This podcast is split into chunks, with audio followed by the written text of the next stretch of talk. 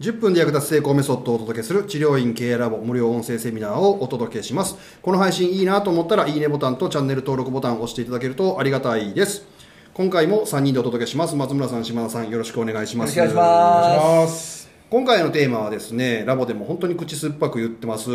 掃除整理整頓についてちょっと話をしていこうかなと思はいううんですが、今このテーマを聞いた段階で聞くのやめた方、ダメですよ。聞きなさいよ。院内整備は本当に大事あの別の音声で慈悲後のねあのダイジェスト版松村理事語ってらっしゃいますけど慈悲以降の第一ステップが院内整備おっしゃってますからそうねなんですよ、ははいい避けれないんです避けれないですでこれやるだけでほんまにリピート率上がりましたってみんな言いますよみんな言うんですよ本当にだか全員100倍よねら大体だから売り上げがね何割か上がるんですよね不思議なんですけどやっぱりそういうところにまず目を向けるっていう段階で自分自身をまず客観的に見るという目がちょっと養われるっていうのはあると思うんですよね、見たくないからね、うんうんでそれでこの院ってあここがダメだったんだあそこがダメだったこうしようああしようってはいいはうい発想につながるっていう面もあるし、まあ、これは副次的なものとして実際綺麗になるから、患者さんがみんな気持ちいいって言いますもんね、でみんな掃除した後に患者さんを迎えて患者さんに言葉言われてショックを受けるんですって、うんあ先生きれくなったねって言われ ますねあ今まで汚かったんだっつってうんでもやっぱり綺麗汚いでいうと整頓されてる部分のうんきちんとなってるかどうかっていうのって治療効果にも関係あるっていう話だったじゃないああそうですね僕前昔は問診講座でビフォーアフターを見せてましたね、うんはですい、かやっぱ乱雑になってると患者さんも治りにくいしそうですね、で考えると治療院にとってはその整理整頓ってその、まあ、一般的にね飲食店とかももちろん綺麗にしようって言われるけど、うんうんもっとなんか命綱的なところあそうですねあると思いますねねやっぱりね自分のやってることを自分で邪魔しちゃあかんので、うん、これいつも言ってるんですけどなかなかあの重要性を理解してもらえないそんななんか当たり前のことやろうって言われるんですけどもいやもしくはできてるとやっぱり思ってあできてると思うな、だから思ってるよりこれが生命線だといういや寿司屋のカウンターが汚かったらアウトじゃないですか、うんあれぐらい重要やっていうのを分かってほしいんですけど果たして聞いてる人が寿司屋のカウンターその重要性がどれぐらい分かってるかが微妙なんですよ、うんうんうんうんうん確かにまあ、あの寿司屋でも回転寿司ちゃあいまのすよ気磨いてるやつね、はいはい、気磨いてるるやつねまあ、木の板のねあでもいあの別に一般的な飯屋でも机汚かったら嫌ですもんねあそうですよねそのなんか食べこぼしが青いとあったりとかあったら汚しゅらんだけですよそれがいい中華料理のねあの床ぬるぬるのとか、はいね、あのグラス来たらなんかちょっと水のなんかうんはい洗い用紙に取れてないやつね取れてないとかそんなん嫌じゃないですかけそれと同どじだから面白いのがやっぱり治療院のと、まあ、特に保健のせ骨院の先生なんかもそうなんですけど自分の院がそれぐらい汚いのに綺麗と思い込んでるうーんまあまあ見慣れるっていう気持ちは分からんでもないんですけど北ナシュランの人も綺麗やと思ってるんでしょうね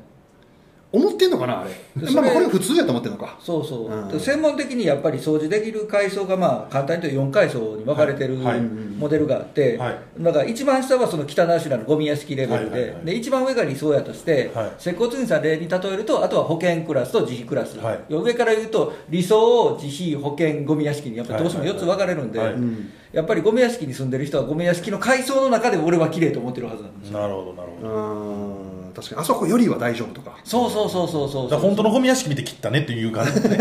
やお前治療院だからなみたいなそうそうそれそれでもやっぱ保険自費もさだいぶありますよね全く概念が違いますもんね、うんはい、これがやっぱり掃除片付けの業界で言われてる4分類通り綺麗にやっぱり分かれてるよねって思いますもんねあー確かにまあ、ラボの会の先生方は一応うちの院見に来ていいよって言ってるんで、うん見に来たらみんなそういうことかみたいなまあだってそれはなんで頑張って床を雑巾でこすってるとかじゃなくてぶ純粋に物の量が多いんですよね物量がねそうそうそうそダうメなとこってそうなんですよでそれがしかも片付けられてないっていうパターンですね、それいるのいらんのっていうところになってくるんですかねそうですそうです漠然と溜まっていくみたいな、うん多分ご家族親戚の中に一人いると思いますよその漠然と無駄に溜まっていくけど捨てたらあかんっていうやつそれをインでやってはるみたいな感じなのがやっぱり保健の先生のところはすごい多いですよね、はい、うん多いですねなんか治療でもなんかいろんな機械あるじゃないですか機械とかなんかグッズなのかな分からんけど、はいはいああいうのもやっぱりやたら使いたがる人って多いんですかねやっぱりねなんか欲しがって買うけど結局飽きて使ってないなんか子供のおもちゃみたいになってるだから僕は医療機器のほとんどが重精神のおもちゃとか治療科のおもちゃってよく言ってたんですけどまあ秋で使わないパターン多いですよね、その機械の下に埃溜まってるんですあよそうそうそうそうそだから結局それで使えへんようになったら別に片付けりゃええのにううんいつまでも置いてあってそうそうそうそうだから存在意義がないんですよねねうん客観的にはないけど本人はあるかどうかの判断が不思議なものでつかないっていうううんでも買い替え時期になったら使ってんのに買い替えたりとかね ええみたいなしかもその使ってるって言い張っても年に1回使ってんのみたいなあそうそうそうそうやね結局そのイエスかノーかっていう質問しちゃうと「使ってます先生」って言ったら「使ってますよ」3年に1回ぐらい世界選手権かこ の野郎それやっぱりイランに分類できるかどうかそうなんですよねうんでやっぱり買っちゃったから、うん買った自分を否定したくないからああいわゆるサンクコストってやつですねそうですねうんっていうパターンもありますね、うんでそれを直そうと思ったらやっぱそのいるいらんをしっかり明確にして、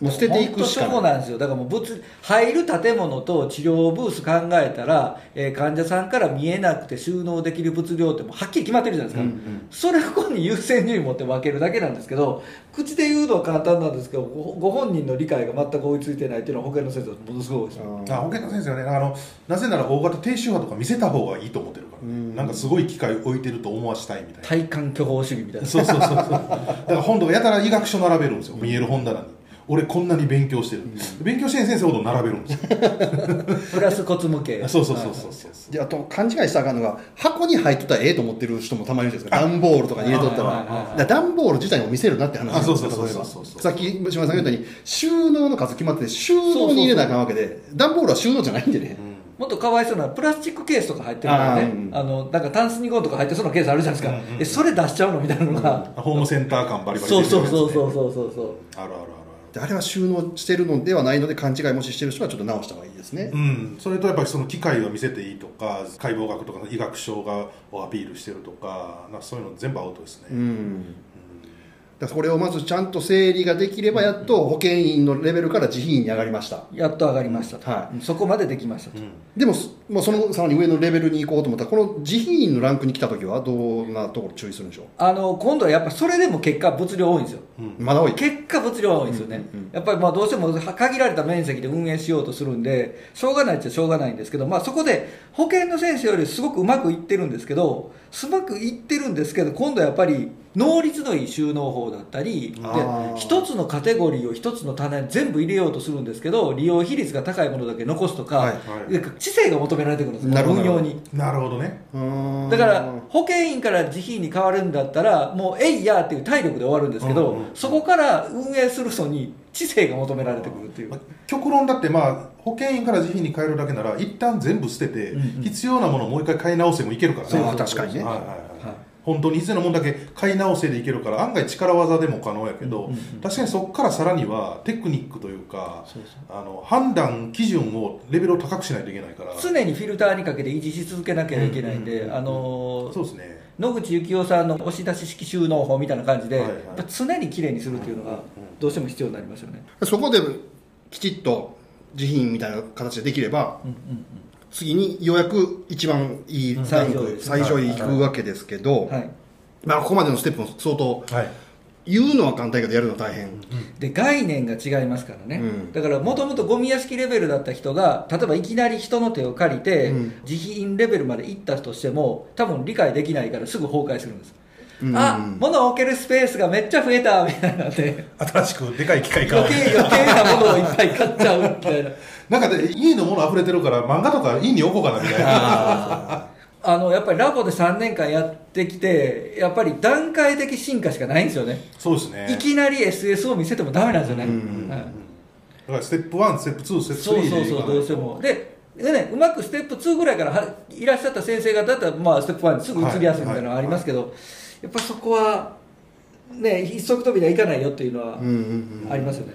結構この段階から知性が求められそうですね、で、まあ、最上位に今度なったら、あじゃあもうそれでいいんじゃないのって思っちゃうんですけどうんうん、最上位の場合は物がそもそも極端に減っていくんでその押し出し機収納もだから、えー、と必要量の2割ぐらいに減ったりとか、うんあの管理がしやすいんで今度維持管理がか急激に楽になる瞬間があるんですようんうんある時今まで維持するだけでも精一杯もうどんどん物が増えるだったのがあれ全然何も困らへんのサプライ品買うローテーションも測りやすいし、うん一気に楽になる空間がありますなるほどそうするとちょっとやそっとで崩れないうんという状況になりますねなるほどなるほどだから今度は物を増やさないマインドになっていくといそううでこすとですよね増えることもないと、うん、なあんかお金がかからなくなるんです